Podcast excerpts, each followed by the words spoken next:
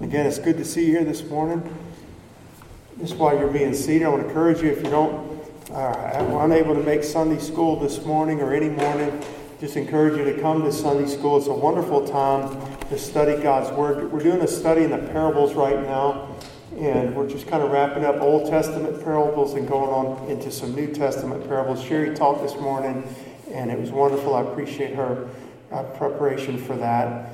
If you would, turn with me in your Bibles and to 1 John chapter 3. You we're closing our series on our glorious future. We're not closing that thought. I pray it's kind of intertwined in, in all that we do as a church. Uh, really, that's the purpose of it. But we're closing this series, and this is the seventh sermon on, uh, on Sunday mornings here in a row on this thought. I've been looking forward to this message and looking forward to this passage right here in 1 John chapter 3 for a while. So if you'll turn with me, 1 John 3, we're going to read verses 1 through 3. We're going to get right after it. Behold, what manner of love the Father hath bestowed upon us that we should be called the sons of God. Therefore the world knoweth us not because it knew him not. Beloved, now are we the sons of God, and it doth not yet appear what we shall be, but we know that when he shall appear, we shall be like him for we shall see him as he is. And everyone that has this hope in him purifieth himself even as he is pure. Amen. And so we're talking about this, our glorious future. There's a mouthful right here in these three verses that we read. When he appears, this is what is going to take place. We know that when he shall appear, we shall be like him. And I say, what a blessed thought. What an amazing thing because how many of us long in our hearts to be more like Jesus? We sing songs, I want to be more like him, right? We sing songs to be like Jesus. And that longing in our heart is going to be fulfilled. It's going to be fulfilled completely. It's going to be fulfilled to an extent that I don't think we can fully imagine. And I say, what a blessing, what a thought, what a fulfillment for our longing souls the Bible says that uh, now we know in part, right? And uh, but then we shall now we see through a glass darkly, but then face to face. We're going to see the Lord face to face. We don't see Him face to face right now. I'm not saying we don't see the Lord by faith, or that we don't trust the Lord or hear the Lord. Certainly, He's that He's real to us now. But the Bible says now we see, and Paul's speaking for himself, including in this. Now we see through a glass darkly. Okay, I can see the Lord, but it's not in the full view. He's not in full view to these eyes. But then, in his appearing, we're going to see him face to face. Now I know in part. I know the Lord as much as I know the Lord. And I'm getting to know him more. And Paul says, Oh, that I may know him, right? Getting to know the Lord more and more. But then shall I know even as also I am known. Now we know he knows us perfectly. Before I formed you in the womb, I knew you, the, the Bible says, the Lord says. But we're going to know him as we're known of him. It's like going to be this perfect revelation, this perfect knowledge. It'll be complete. It'll be all at once. And then we'll have all eternity to continue to, to appreciate and understand this great God and our Savior. And it's a tremendous fulfillment for our hearts. The Bible says, He and He alone satisfies the longing soul and fills the hungry soul with goodness. He can, he's the only one that can do that. The Bible says, and what we just read, we're the sons of God now. Okay? And we're called the sons of God now. Behold, what manner of love the Father hath bestowed upon us that we should be called the sons of God. Who calls us that? The Lord calls us that. He calls us his sons and his daughters. We are by the new birth born again. We are the sons and daughters of God now, right now. And this is by faith in the Lord Jesus Christ. That's the only way, okay? Is by true faith in the living God. It's not in joining a church, it's not attending a Sunday school or Bible study or being part of the youth group. Paul told, I mean, Jesus told Nicodemus, you must be born again. It is a new birth, okay? But by that new birth, the moment we give our lives to the Lord, behold what manner of love the Father has bestowed upon us that we should be called the sons of God. Beloved, now are we the sons of God. So that's not something we're waiting on. We're not waiting on sonship. We're not waiting to be part of the family of God. We're not waiting on the new birth. If you put your faith in Jesus Christ, that is something that we have. That is something that the Lord has made us when He made us new in Christ. Washed us in the blood of Jesus and forgave all of our sins. But much more glory lies ahead for the people of God. Much more glory than what we have now. We're the sons of God now, but much more lies ahead for the, redeemed of the Lord. It says, when he appears, we know that when he appears, into verse 2, that we shall be like him. It doesn't say we know that if he appears, does it? It says the Bible, the Word of God, which changes not, which is forever settled in heaven. We know that when he appears. This is speaking of the rapture. We've taught about the rapture. His second coming is, is his second coming, or the revelation of the Lord, when every eye is going to see him, even they that pierced him, and even the enemies of the Lord are going to see him at the second coming. This is speaking of the rapture when he appears, and we're caught up to be with him in the clouds, then we're going to be like him. We've talked about the rapture. We had two whole sermons in this series dedicated to the rapture. So uh, just, just for studying's sake, just so you know that the rapture is not something that's come along lately and fairly new within Christianity. This was the hope of the early church. There's no doubt about it. We see it in the Bible, and then we, we uh, I'm going to give you just, just very quickly. We've already talked about most of these scriptures, but the rapture is talked about very clearly in 1 Thessalonians chapter 4 the end of the 13 through 18. It's spoken of very clearly in 1 Corinthians 15 at the end of that chapter, a, a large portion of that. It's spoken of very clearly at the end of Philippians chapter 3. It's spoken of in our glorified bodies, the redemption of our bodies that we're groaning for. That is appearing in Romans chapter 8 and Titus chapter 2, which we're going to read a little bit later this morning and in Hebrews 9 through uh, verse 28, the rapture is spoken of many times in Scripture, and it was the hope of the early church. Somewhere along the line, it's gotten, for many, many in the church, is no longer a hope. It's no longer imminent. We don't know if it's real or not, and God wants it to wants us to know it's real. We know that when He appears, we shall be like Him. Not if He appears, but when He appears. And so we are currently being made like the Lord. If you're born again, if you're not saved, you need to get saved. Give your life to Jesus. But if you're born again, even if you're a new Christian or wherever you are in that timeline, if you are truly in Christ, then, then God is doing a work in every one of our lives. It may look a little different in Sherry and, and Dee and me and, and Liz or whoever we're looking at, the callings and so forth. But I can tell you one thing, uh, among many things, that'll be similar in all of our lives God is working in us to make us more like Himself. He is working in us to conform us to the image of His Son. That is an ongoing work. And that is a progressive ongoing work. It's like a process of sanctification. We're sanctified and separated unto the Lord, and yet we're being sanctified unto the Lord in our conduct, in our behavior, in our Christ likeness. And this is a work of God that is taking place and is by the work of the Holy Ghost in us by the work of the Holy Spirit in us, by grace, by the Lord's grace, by obedience as we, as the children of God, obey the Lord. When we don't obey the Lord, we can obey the Lord in repentance. We can obey the Lord in asking for forgiveness, right? And confessing our sins and coming back to the Lord. But as we obey the will of God and the Word of God, God is doing a work. It's a very real work of sanctifying us, which has two meanings. It means to be set apart, but also sanctifying as far as purifying and being holy in our conduct and nature and so forth. We represent the Lord before men now. We're part of the family of God now. We are partakers of his divine nature now. The Bible says in 1 John 4 17, For as he is, so are we in this world. That was a now thing that Paul was talking about. For as he is, so are we in this world. In this world, right now, with our feet planted here, we are his ambassadors. We are a little Christ. They were first called Christians at Antioch, right? And that term was not necessarily, flattering uh, for the people because they were unbelievers that were calling them that, but they, they were, that means little Christ. These people are just like that Jesus we've heard about.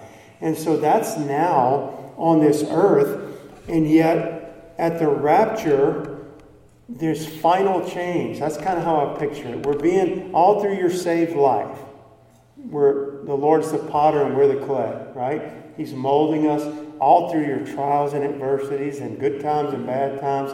He's molding us in our Christ likeness to be more like Jesus.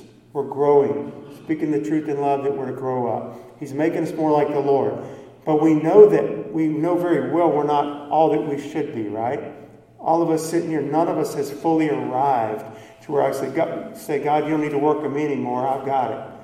You know, we know that God is, still needs to do much in our lives. At the rapture, that final change will take place. At the rapture, whatever is lacking will be filled. And I'm talking about in, in our Christ likeness. Certainly a glorified body, which we talked about. This body is not like his glorious body, but we're going to be robed, and mortal will put on immortality, and our body will be fashioned like unto his glorious body. But even in our nature and character and everything, our purity of our thoughts, everything is going to be changed and will be like him when he appears. That final change, and then we'll be with the Lord. So shall we ever be with the Lord. And y'all, here's what I want us to talk about today the reality of this fact. It's not a fact, it's not a supposition, it's not the hope for some Christians. It is what He's given us in His Word. It is our future, it is part of our glorious future, the rapture, and when we see Him, we'll be like Him. This fact should have a profound effect upon our lives. And I'm saying for myself and for you, for every believer, it should have a profound effect upon our lives right now. What kind of effect? It ought to have a purifying effect upon our lives. It ought to have a cleansing, I'm talking about moral cleansing and purity and so forth. It ought to have a sanctifying effect upon our lives now that we're separated unto the Lord. Not just because He calls me His own, but because I live like I'm His own. I'm separated unto the Lord. I, and, and he says, Come out and be separate. Th- this fact that when we're going to see him and when he appears, we'll be like him, it ought to have effect and a profound effect upon our life. The people of God, right now, today, on this earth, as we wait for, with great anticipation, his appearing. Isn't that what it says? Look at verse 3 again, 1 John 3 3. And every man that has this hope, the hope of the rapture, purifies himself even as he is pure. Now, I don't have too much time today to spend on this, but that's telling me, and it's telling us that we as believers have a responsibility in this thing. It's not all just, I'm going to sit on the couch or maybe lay on the couch and I'm going to say, God, whatever you want to do in my life, do it. He says there's a lot I want to do in your life. It's not if you, you know, I want to do something. I got a lot I want to do in your life and through your life and for your life. Here's what I've called you to do. I'll give you the strength to do it. He gives us the strength and ability to do it. When we fail, if we confess, He'll forgive us. But He calls us to a life. Everyone that has this hope of the rapture, that's just this scripture, okay, purifies himself. And so this is something that we're called to do. I can't cleanse myself from sin, so to speak. It's the blood of Jesus that cleanses me from sin. But I can't turn from my sin, right? Quit, you know, I can't break off my sins like Daniel told Nebuchadnezzar. Break off your sins with righteousness. I can, by the grace of God, stop sinning. A lost person couldn't do that. They might curb a few habits and things like that, but they're sinners by nature. They can't help it. But a saved person can help it because He's a very present help in my life. It's still going to be His power that does it, but He has enabled me. There's an enabling and enabling by the Lord. And I just want to read this verse. You don't have to turn there, but James 4 8, draw nigh unto God, and He will draw nigh unto you. He's telling me I need to do something. Why is God always so far away from me?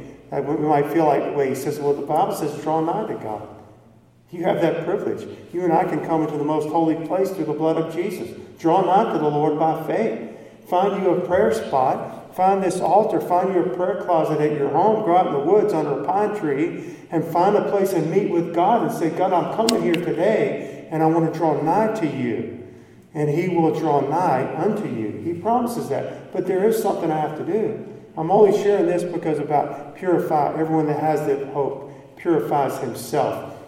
We don't save ourselves, we don't forgive ourselves, but we can draw nigh to God. We can do what the, God's Word does tell us to do. Amen? As believers. Draw nigh to God, He'll draw nigh to you. Cleanse your hands. Doesn't say your hearts right there. Cleanse your hands, you sinners, and purify your hearts, you double minded. That's a turning to the Lord, that's putting our faith in the Lord and walking in His ways that He's pres- clearly prescribed. We don't say, God, you sit over there, I've got it. I can obey you perfectly, and I don't need you to help me do it. Yes, we do. We need Him every moment. Apart from me, you can do nothing. I'm the vine. You're the branch, right? Grafted in the vine. And so we understand that. But everyone that has this hope of the rapture purifies himself. Now, we're going to read a, read a lot of scriptures today. I want you to turn with me now to Second Thessalonians chapter 5. A lot of these scriptures that I've been, are scriptures I've been wanting to get to, so to speak. And, and we're getting to them today. First Thessalonians chapter 5. We're going to read a good bit. We're going to read 1 through 11. Now, keep in mind what we're talking about. We're talking about we see the Lord and how we're at the rapture. We know it. We're going to be like Him. And how should that affect my life now? So look at this 1 Thessalonians 5 1 through 11. But of the times and the seasons, brethren, ye have no need that I write unto you. For yourselves know perfectly that the day of the Lord so cometh as a thief in the night. For when they shall say peace and safety, then sudden destruction shall come upon them, as travail upon a woman with child, and they shall not escape. But ye, brethren, are not in darkness that that day should overtake you as a thief. Ye are, the, ye are all the children of light and the children of the day. We are not of the night nor of the darkness. Therefore, let us not sleep as do others, but let us watch and be sober. For they that sleep, sleep in the night, and they that be drunken are drunken in the night. But let us who are of the day be sober, putting on the breastplate of faith and love, and for our helmet the hope of salvation. For God hath not appointed us to wrath, but to obtain mercy. To obtain salvation, I'm sorry, by our Lord Jesus Christ, who died for us that whether we wake or sleep, we should live together with him. Wherefore, comfort yourselves together and edify one another, even as also you do. This is telling us right here, y'all, y'all, there's a lot that was in that passage, but it's an admonition to the child of God to live godly in light of the rapture, to live with a hope, to live with a joy, and to live godly. We're not children of the darkness, we're not children of the, of the night. We're children of the light and children of the day. And y'all, just so we know, when we started this in verse 1, but of the times and seasons, brethren, ye have no need that I write unto you. What is he talking about? Just before that, the passage of Scripture at the end of chapter 4 is a whole passage on the, on the rapture. Then we which are alive and remain shall be caught up together with them in the clouds to meet the Lord in the air, and so shall we ever be with the Lord. Wherefore, comfort one another with these words. That was the pre passage that led in to what we just read. We know the times, we know the seasons. We can see the signs of the second coming and the raptures before the second coming by at least seven years. And he says, This day shouldn't take you unaware. Um, I want to spend some time for a moment here and, and just talk about uh, in light of the rapture. The rapture is imminent. We did almost a whole sermon on that. Imminent simply means it's impending, it's at hand. The second coming of Christ is not at hand. You say, How do you know that? Are you some kind of prophet and have some kind of insight? No, I know it from the Word of God. The second coming is not imminent, it's not at hand. The second coming cannot happen until a lot of prophecies a lot of scriptures and events are fulfilled that have not been fulfilled. And we're given a specific timetable for those things. That whole period has to last for at least seven years. So we know the second coming of the Lord when his foot touches down the Mount of Olives is not imminent. I'm not trying to claim some special revelation. That's the Word of God teaches, what the Word of God teaches. If you want to turn here, you can. We're going to go back to uh, 1 Thessalonians 5 and spend some time there. But I want to read this from Matthew 24. I'm going to skip around. Verse 36 But of that day, I believe this is the rapture, an hour knoweth no man, not the angels of heaven, but my Father only. Watch therefore, for you know not at what hour your Lord doth come. Wherefore be ye also ready. For in such an hour as you think not the Son of Man cometh. Now look, the, if we were to be living during the tribulation, which we won't be on the earth, and we had our Bibles, we could calculate to the day the Lord's second coming. But he says here that an hour when you think not, your Lord's coming. This is why I believe this is the rapture. And he's telling his disciples and his people, be ready. Who then is a faithful and wise servant, whom his Lord hath made ruler over his household? to give them meat in due season. Blessed is that servant whom his Lord, when he cometh, shall find so doing. What is he saying there? He's telling us, be ready for the rapture. Watch, watch, watch. We can live in such a way, y'all, and we are admonished from the Word of God to live in such a way, as it says in 1 Thessalonians 5 4, that the day should not overtake us as a thief. Where do, when does the thief come? To think thief come and you say, okay, it's 12.15, time for the thief to come. I'll, I'll be watching for him. I'll have my 12 gauge pointing out the front door. No, a thief comes at a time when you don't expect. And he says the Lord's coming like that. Not the second coming, the rapture of the church. At a time when you think not, the Lord's coming. But he says you're not lost and you're not of the darkness and of the night and ignorant to these things. You, are we're the light of the world. Our minds have been illuminated, our hearts, we've been saved. We're part of His family. We have the Word of God and the Holy Ghost to teach us. And He says, You're not of the night or the darkness that that day should take you, overtake you as a thief. He's telling us to watch and be prepared. Not only watch and be prepared to live, but to live in a certain way. You know, He's saying, Live for God. Live for God. Live for God with all your heart. Get more and more serious about living for the Lord in light of the rapture. We're not of the children of the darkness. Look at verses 4 and 5. But you, brethren, are not in darkness, that that day should overtake you as a thief. You are all, he's writing to Christians, brethren, Christian brothers. You are children of the light and the children of the day. We are not of the night nor of the darkness. And so God's people are to actively be seeking his kingdom first and his righteousness first and consciously, it's a choice that we make, consciously striving after the Lord. I think so many people, it's just like you're, anybody been tubing, inner tubing down a, a river? Uh, you probably have, the lazy rivers at some of the hotels over at the beach or whatever, and you, you don't have to think of anything. You just, it's what makes it so fun, right? You just lay there. You can even fall asleep if you want. You're not going to drown, you know. It's not like you're going to go over a cliff uh, you know you're going to keep going the right direction, It's just nothing to think about. That's what makes it enjoyable. But our Christian life is a conscious setting our hands to the plow and getting up today. Today, I'm going to live for God. Today, I'm going to trust the Lord. If I click on my phone I click on the TV and an evil report comes, I've already determined I'm living for God. I'm trusting God. If I get a flat tire, four flat tires on the way to work, I'm living for God. I'm trusting the Lord. And it, it's a conscious choice we make. I want to grow in Jesus. I'm going to read the Bible today. You understand what I'm saying? It's not just, we're not on a lazy river. There's a rest that remains, but we haven't gotten there yet. That's that heavenly city where we're going. But we're not there now we're heading that way. And so there's a conscious choice that we make. Let's keep reading. We're, we're rereading in 1 Thessalonians 5, verse 6.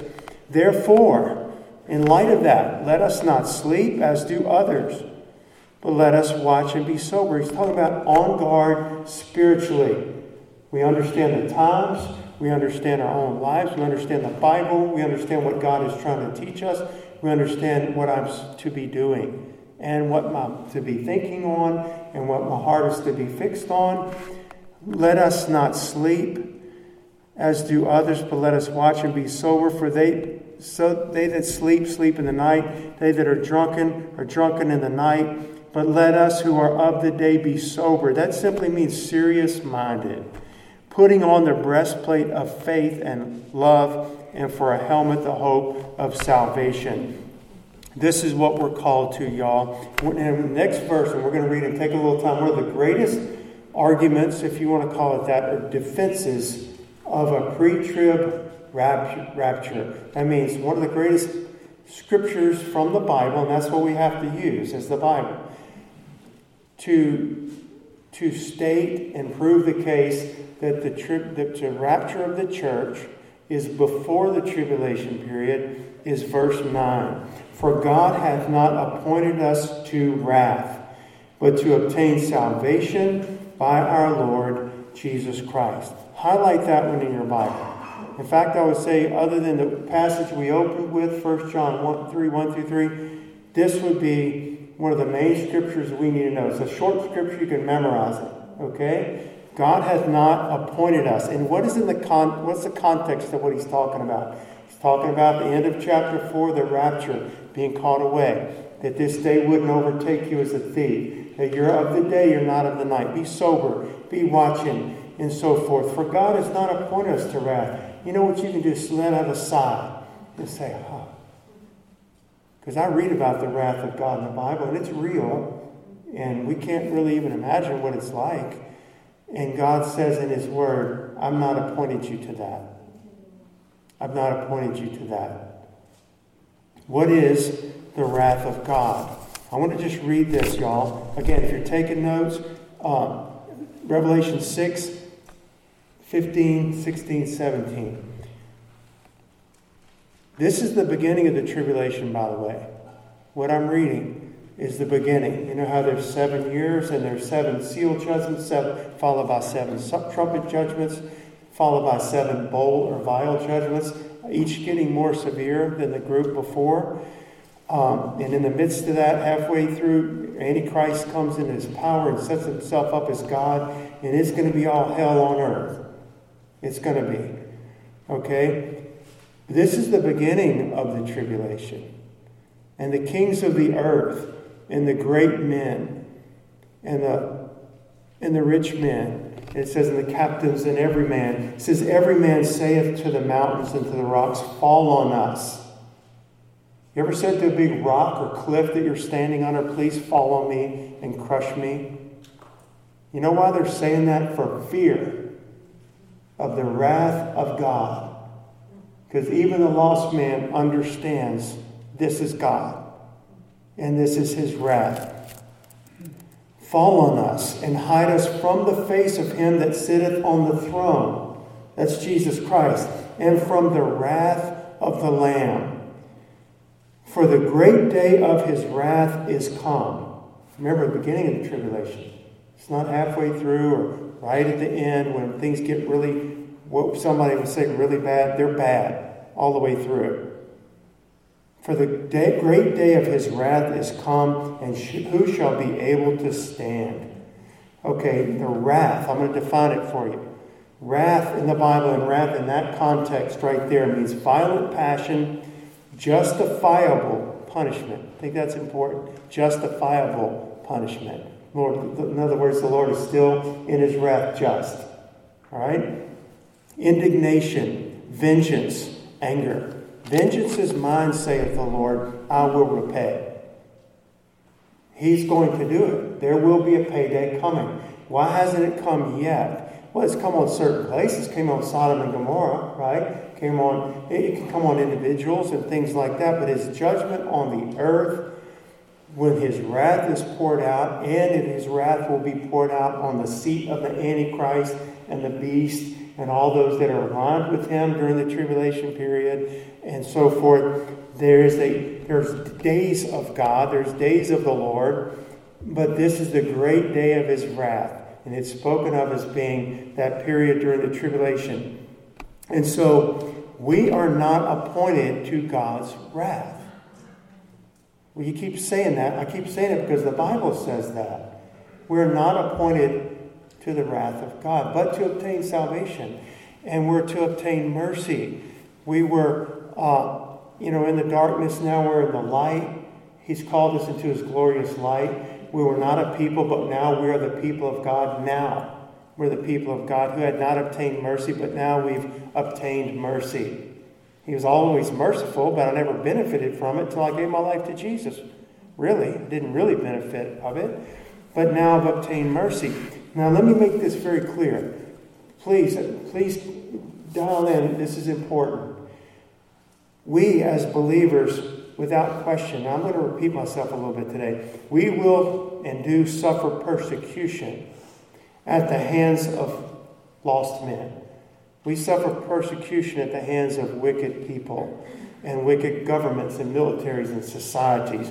No doubt about that. We suffer persecution, but we don't suffer the wrath of God. They're two different things. We just gave the definition of wrath. That's God Himself in justifiable punishment, punishing someone. That's not the same as you suffering at the hands of wicked people that bucks out preaching on the on the streets and they and they said, We told you not to do that. And he said, Well, God told me to do it. And they said, Well, you're going to prison. And he'll suffer persecution at the hands of kings and magistrates and so forth. But that's not the wrath of God. God's going to be comforting him. God's going to be strengthening him. God's going to say, Well done. You're coming home soon. You understand what I'm saying? That's not the wrath of God.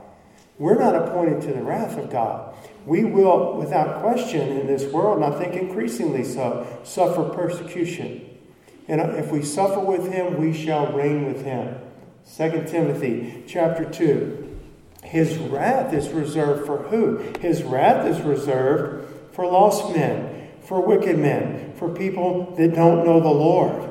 Okay, that people that don't know the Lord. And I want to turn and read this. Look at, uh, again, we're going to look at a lot of scripture. Second Thessalonians. So just turn over one more. Second Thessalonians chapter 1. We could read a lot, but for our purposes, we're going to start at verse 4. Second Thessalonians 1 4. So he's writing to Christians. This is a wonderful church. So that we ourselves glory in you in the churches of God for your patience and faith in your pers- all your persecutions and tribulations that you endure. You know what Paul's saying? All the churches, including me, all the other churches, we're almost like honored. We're glorying in your, your patience and the faith and the way you're going through the, all your persecutions. This church must have been persecuted quite a bit. And Paul's saying, we're, like, we're proud of you. We're identifying with you. We're thankful for the way you're going through your persecution, which is a manifest token of the righteous judgment of God, that ye may be counted worthy of the kingdom of God for which you also suffer. Seeing it as a righteous thing with God to recompense tribulation to them that trouble you. God's going to God's going to recompense those that are persecuting you, he says. And to you who are troubled, rest with us when the Lord Jesus shall be revealed from heaven. I believe that's the second coming with his mighty angels in flaming fire, taking vengeance on them that know not God and that obey not the gospel of our Lord Jesus Christ, who shall be punished. He's talking about those that don't know the Lord with everlasting destruction from the presence of the Lord and from the glory of his power. That last part that we read, that's the wrath of God. Okay? That's the wrath of God to which we're not appointed. And so, we in Christ are, are not appointed to that, but to obtain salvation. We suffer persecution. His wrath is, is appointed to those. He says right here in the Bible that He's going to come in flaming fire, taking vengeance on them who, who know not God. Do you know the Lord? Then His vengeance, that's his wrath, it's not for you. He's going to come in flaming fire, taking vengeance on them that know not God, that obey not the gospel of our Lord Jesus Christ. If you obey the gospel, We can be born again if you're not. His wrath's not for you. Who the Lord shall punish with, he's going to punish these people with the everlasting destruction for the presence of the Lord and from the glory of his power.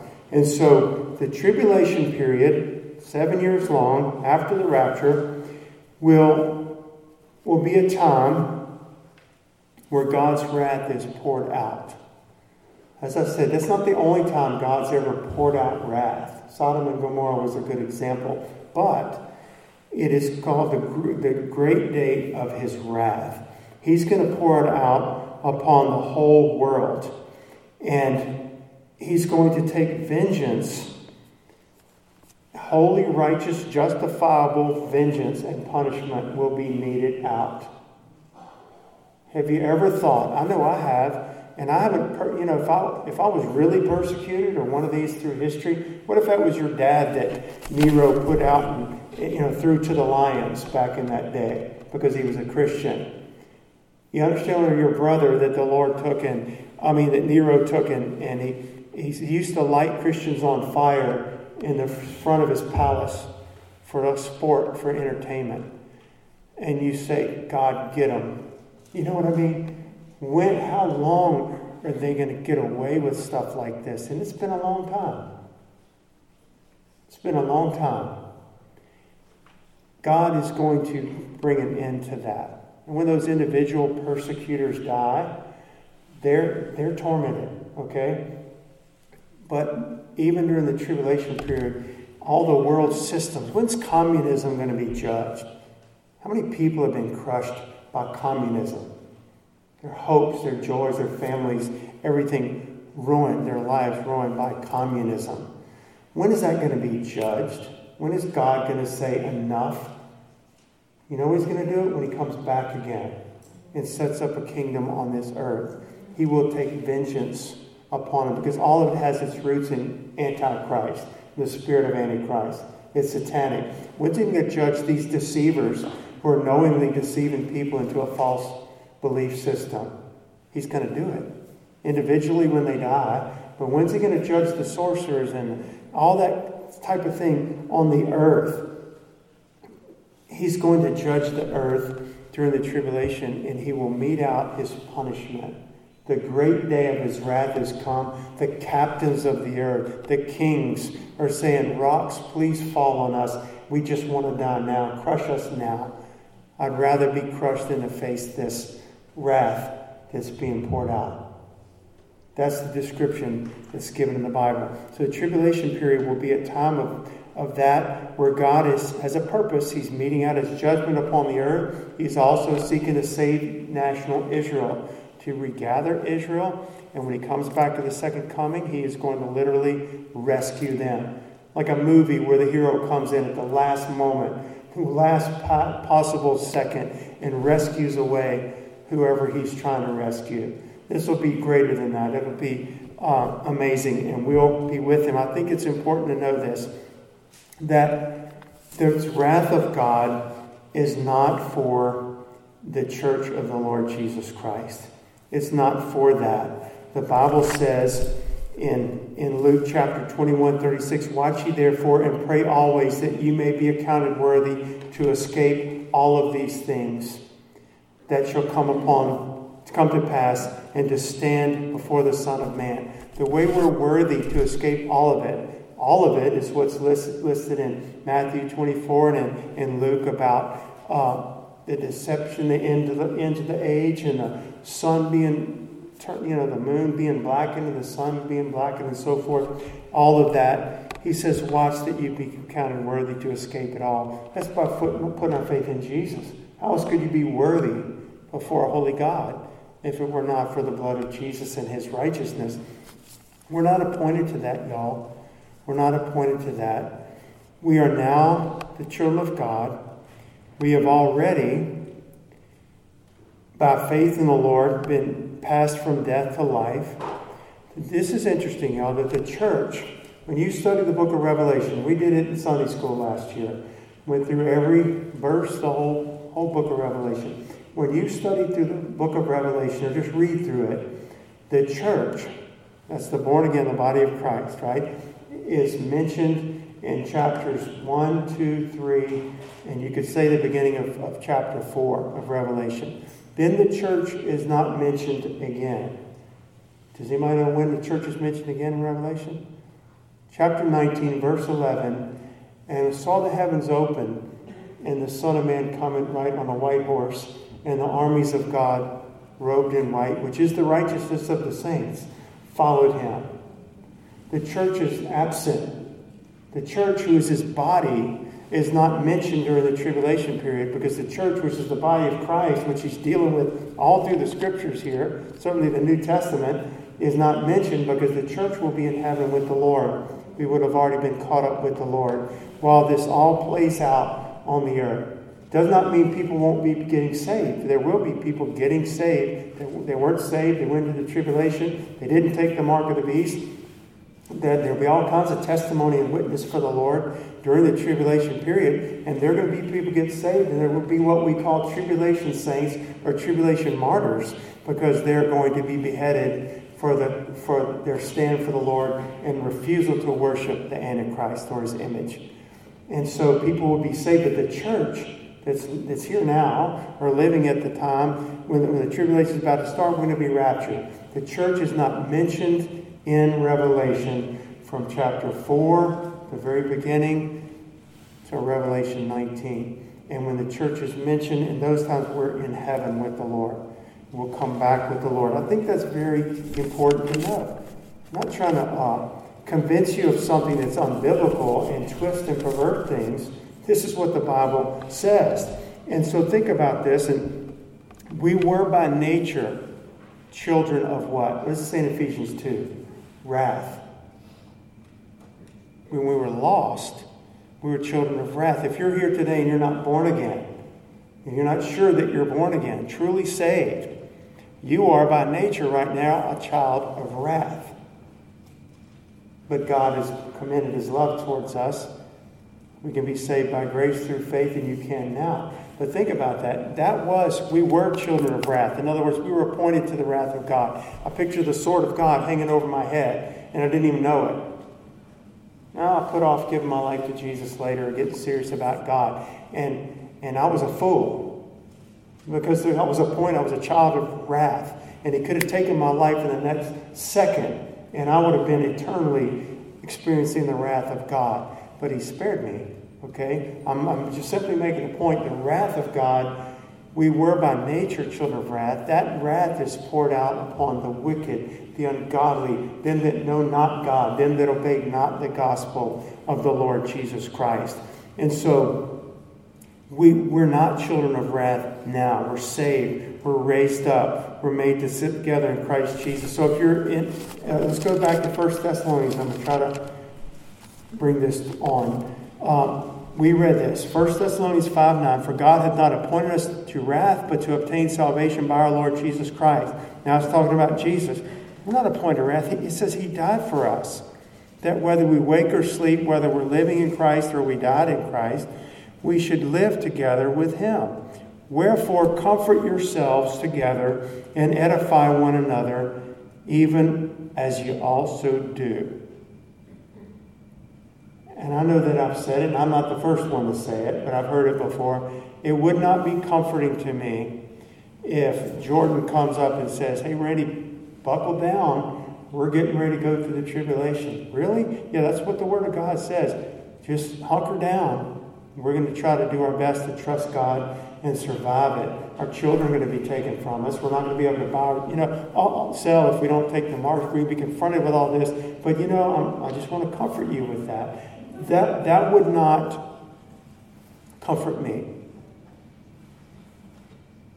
Wherefore, in context, we're not appointed to the wrath of God. Comfort one another with these words. What does it say in 1 Thessalonians 4.18? Just look back, the, the chapter right before the last verse. In light of the rapture, wherefore comfort one another with these words. This is to be a comfort for us. People say, you just think you can get out of any kind of trouble or trial or problem. No, that's not what I'm saying. We suffer persecution, can be severe. We might suffer severe persecution. That's still not his wrath. And the tribulation period is a period of wrath. and I'm not going through it. And I can comfort you with that, and you can comfort me with that, because we see the signs of the second coming. I'll just share this. I stayed up, I stayed up, I got up. Uh, Keith Malcomson is a, fr- a friend of ours, a pastor in Limerick City, Ireland. He was hosting a conference, not hosting, he was participating in a Zoom conference. They're in total lockdown there. And he invited me to, to be part of it. I put it on our group text last week. And there, of course, the time difference, six hours ahead. Somehow I miscalculated. it was going to start at 3.30 a.m. yesterday morning, our time. I thought it was 2.30 a.m. I was awake at 2 o'clock, if you want to call it awake. You know, I'm awake. My hair's sticking straight up. I'm sitting in front of the Zoom meeting at 2 a.m. and I want to see it because he's talking about the Great Reset. If you've heard about that, the Great Reset, this World Economic uh, Forum and and global takeover of the economy of governments, and it's even creepier than that. It's even more overtaken than than that. And he had himself. He was going to be speaking, and he's done a lot of research. He cited his research. He, he told where he got it from. He didn't pull things out of thin air. He showed uh, PowerPoints and things like that. All three speakers. There was an economist from London who used to be part of the government and worked with their economic policies there, who was retired, who was a believer. He shared. And then there was a retired physician who shared about the COVID concerns and the vaccines and things like that. And they're all from uh, all cited their sources and that kind of thing. But y'all, if if I thought, if I can see the signs of the tribulation and the one world everything going on now, and we do. I don't want to immerse myself in that because I would be overcome with fear. But I see it. And if we see that and we're not and I'm not going to go through the tribulation, then when could the rapture happen? How soon could the rapture happen? I'm not telling you it's today. I'm telling you to live like it's today. I'm still telling you it wouldn't be unbiblical to think it's today and if it happened today. We need to live that way, and there's hope. There's a hope and there's a mercy that God's already given us, and I'm not appointed to his wrath. Amen. I just want to move on it and try to bring this to a close, y'all. 1 John 2.28. Look at that with me. I don't have time to, to give all the scriptures I wanted to.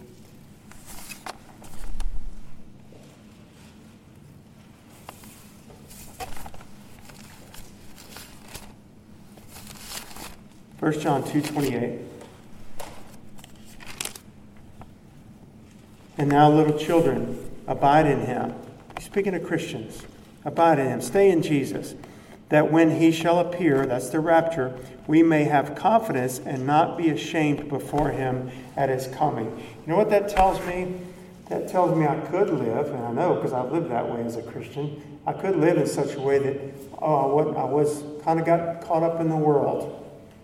When I'm caught up in the world and the rapture comes, it's going to come. It's going to come when he says it's going to come.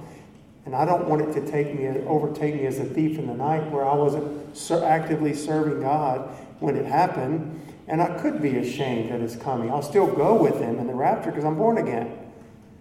But I could be ashamed to see him face to face based on how I'm neglecting the things of God, based on how I took my eyes off the Lord and started getting off here into the world. You understand the point? He says, abide in him, that we don't that we're not ashamed as appearing. And I don't want to be ashamed at the Lord's appearing appearing. I'll just read this from 1 Timothy 6 4 that thou keep his commandment without spot, unrebukable, until the appearing of the Lord Jesus Christ. Keep his commandments. Keep his without spot, unrebukable, until the appearing of the Lord Jesus Christ.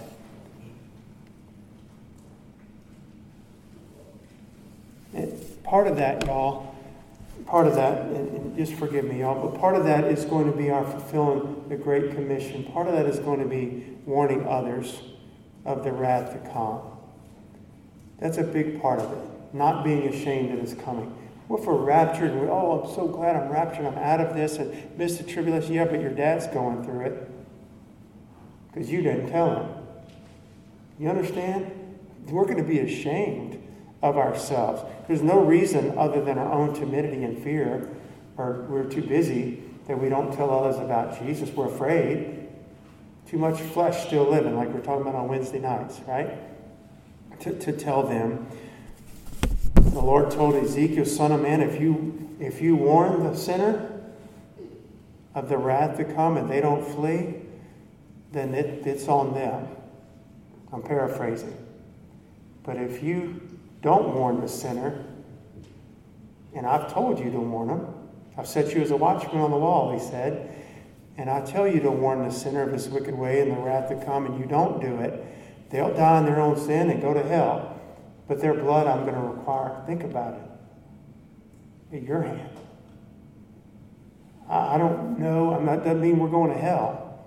But I can tell you what, the Bible talks about suffering loss or not suffering loss at the judgment seat of Christ for believers. And I don't want to be guilty. Paul said, I'm innocent. I declare to you this day, I'm pure from the blood of all men. He could cleanse his hands and say, Look, everybody that God wanted me to witness to, I did. I flat out told them the truth. Got thrown in prison for it, got all kinds of, got beat with stripes. Uh, but I, everyone he told me to witness to, I did. And he, that's one thing he wasn't going to have to worry about. I did everything that Jesus told me to do. And I, he says, For I have not shunned to declare unto you all the counsel of God. He talked to him about the Lord. And I want to close with this, y'all. I had so much more I wanted to say, but I just feel like we should go on and close here. Turn with me in your Bibles. D, you can come. Hebrews chapter 12.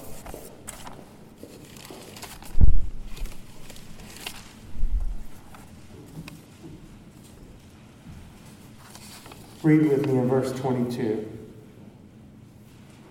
But ye are come, believers, you are come unto Mount Sion. You see how it's spelled with an S? Every time that you see Zion with an S, it's speaking about the heavenly city, the heavenly Jerusalem, not the earthly Mount Zion. But ye are come unto Mount Sion and unto the city of the living God, the heavenly Jerusalem, and to an innumerable company of angels, to the general assembly of the church of the firstborn, which are written in heaven, and to God, the judge of all, the, all judge of all, and to the spirits of just men made perfect and to Jesus, the mediator of the new covenant, and to the blood of sprinkling that speaketh better things than that of Abel. Skip down to verse 28. Wherefore, we receiving a kingdom which cannot be moved. This is our glorious future, y'all. We receiving a kingdom which cannot be moved. Let us have grace whereby we may serve God acceptably with reverence and godly fear. For our God is a consuming fire. Amen? He's telling us in light of it all. This is your promise. It's a glorious future, but we're not there yet. We're not to all the heavenly things that He has for us the rapture, the glorified body. That's all part of our glorious future. We've spent seven weeks talking about it. There's a rest that remains, a glorified body, on and on. We'll be like Him when we see Him, but we're not there yet. And so while we're not there yet, Serve God with godly fear and reverence and acceptably serve the Lord. I want to read this in, in closing. John Bunyan lived in the 1600s over in England and was a, a wonderful Christian, godly man. who wrote that book, Pilgrim's Progress, many of you may have read or at least heard about. He spent years in prison, years of his life in prison for his faith. Years, okay? Here's what he wrote part of one of his diary letters that he wrote. Let dissolution come when it will. It can do the Christian no harm, for it will be but a passage out of a prison into a palace, out of a sea of troubles into a haven of rest, out of a crowd of enemies to an innumerable company of true, loving, and faithful friends, out of shame, reproach, and contempt into exceeding great and eternal glory. What does he say? When this life's over, I'm just passing, in his case, from a prison into a palace. I'm just passing from enemies that are gnashing their teeth at me and cruel to me and abusing me. I'm passing to an innumerable company of saints and angels and friends. It's just, that's our glorious future, y'all. And we're going to close, we're closing this series. I want to encourage you not to run off. Take some time. Come to these altars or make an altar at your, your seat where you are. There's another altar in the back. But y'all, this is this is our future. And y'all, we're not appointed to God's wrath. That means we're going to be called out of here soon. Because his wrath is coming. But it's not something we're appointed to. And let's take some time and thank God and glorify God. And let's also take some time to take account of our lives. Am I serving God in light of the rapture with a fervency? Am I telling others, Son of man, I've set you as a watchman? He set us all as salt and light, and watchmen and ambassadors for Christ. I've set you as a watchman. If, if I tell you to go somewhere and share the somewhere to someone and share the gospel and warn them of the wrath to come, and you don't do it, certainly they'll be responsible when they die. They'll be judged for their own sin and, with, and their unbelief.